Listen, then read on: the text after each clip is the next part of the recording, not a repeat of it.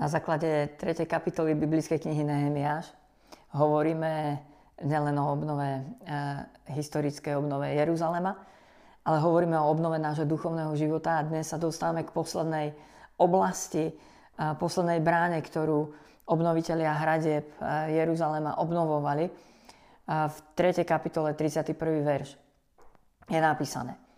Za ním opravoval Malkia, jeden zo zlatníkov, až po dom chrámových nevoľníkov a kupcov, oproti strážnej bráne až po prístrešok na rohu. Táto strážna brána smerovala na východ a bola najbližšie Getsemanskej záhrade.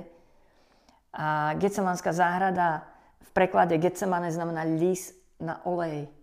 A Getsemanská záhrada bola miestom, kde zviedol asi najťažší, najagonickejší zápas náš majster, náš pán.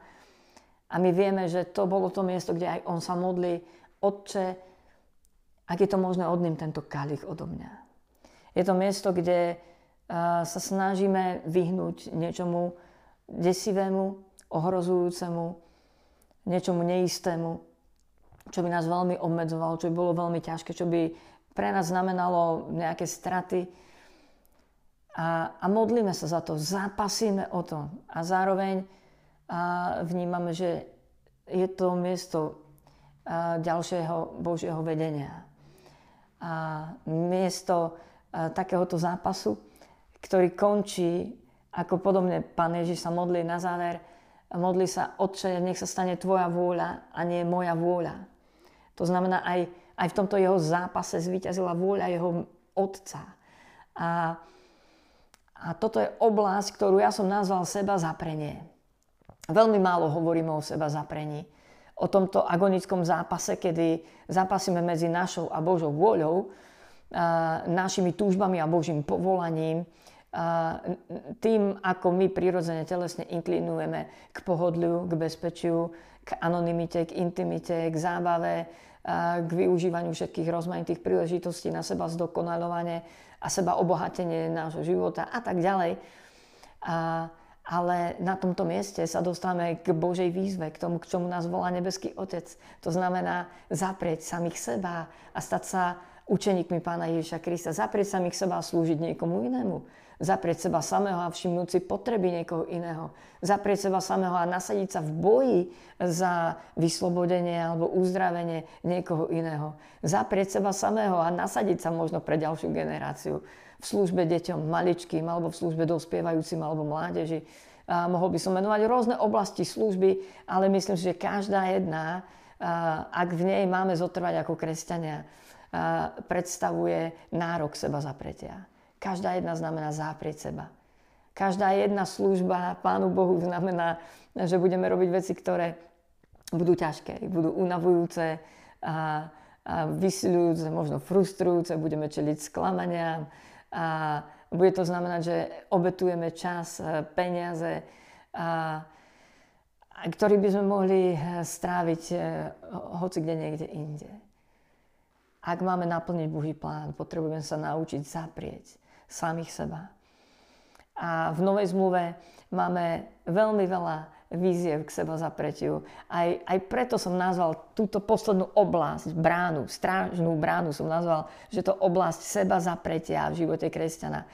A pretože je veľký nepomer medzi tým, koľko nová zmluva o seba zapretí hovorí a koľko my bežne vyučujeme dnes v cirkvi o seba zapretí. Pán Ježiš povedal, ak nezaprieme samých seba, nemôžeme mu byť učeníkmi aj Apoštol Pavel veľakrát hovoril o, o tom, že sa potrebujeme zaprieť. A, a zvoliť si cestu, ktorá nebude ľahká. Udierať svoje telo do tváre, hovorí na jednom mieste Pavel, aby sme ho podrobili e, pánovej službe. V liste Rimanom e, v 12. kapitole, veľmi známe prvé dva verše, hovoria, že máme prinášať svoje tela v živú a svetú obeď. To znamená tá oblasť seba zapretia, a znamená, že podriadíme aj svoju telesnosť a svoje prírodzené možno potreby alebo túžby a Božej vôli. Takže toto je oblasť seba zapretia, oblasť Getsemane. A je zaujímavé, že túto strážnú bránu opravoval Malkia, ktorý bol zlatníkom.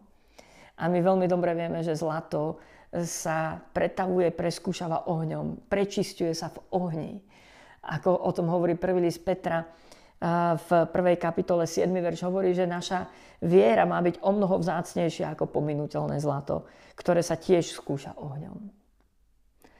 Takže oblasť seba zapretia, oblasť e, preskúšania ohňom. Ako na tom sme?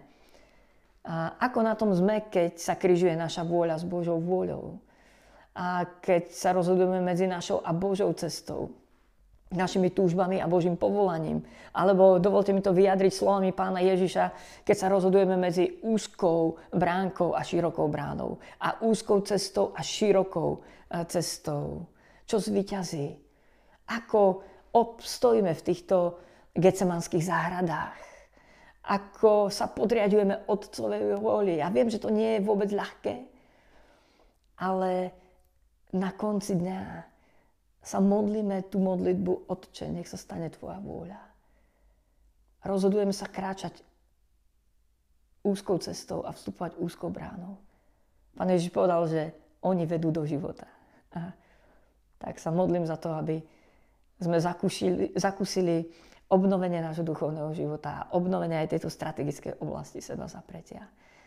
Aj v našej tzv. Demokratickej, modernej kultúre zameranej, zameranej na prosperitu a konzum a zábavu. Myslím, že túto oblasť ako kresťania, oblasť seba zapretia, potrebujeme veľmi vážne obnoviť, aby sme boli poslušní Božej vôli v našom živote.